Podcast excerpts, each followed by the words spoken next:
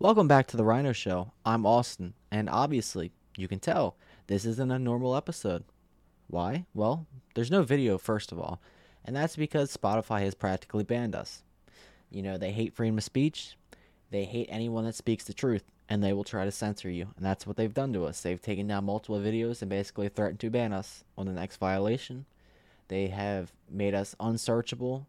They have put our videos basically to where no one will see them. So I've made the decision to move the show on over to Rumble. It is now a live show on Sunday nights. So make sure you come over to the Rumble channel. You know, it's small. We haven't been using Rumble a lot, but we're going to try to grow on it because it's the only platform that allows free speech. So come on over to the Rumble channel, you know, at the Rhino Show. Um, I hope you guys enjoy it because we're going on a journey here. We got some big guests planned. Um, but yeah, we're really enjoying the live aspect. So come on over to the live chat, come comment, let us know what you think. Um, follow the Instagram to stay up to date with what we're doing um, at Official Rhino Show.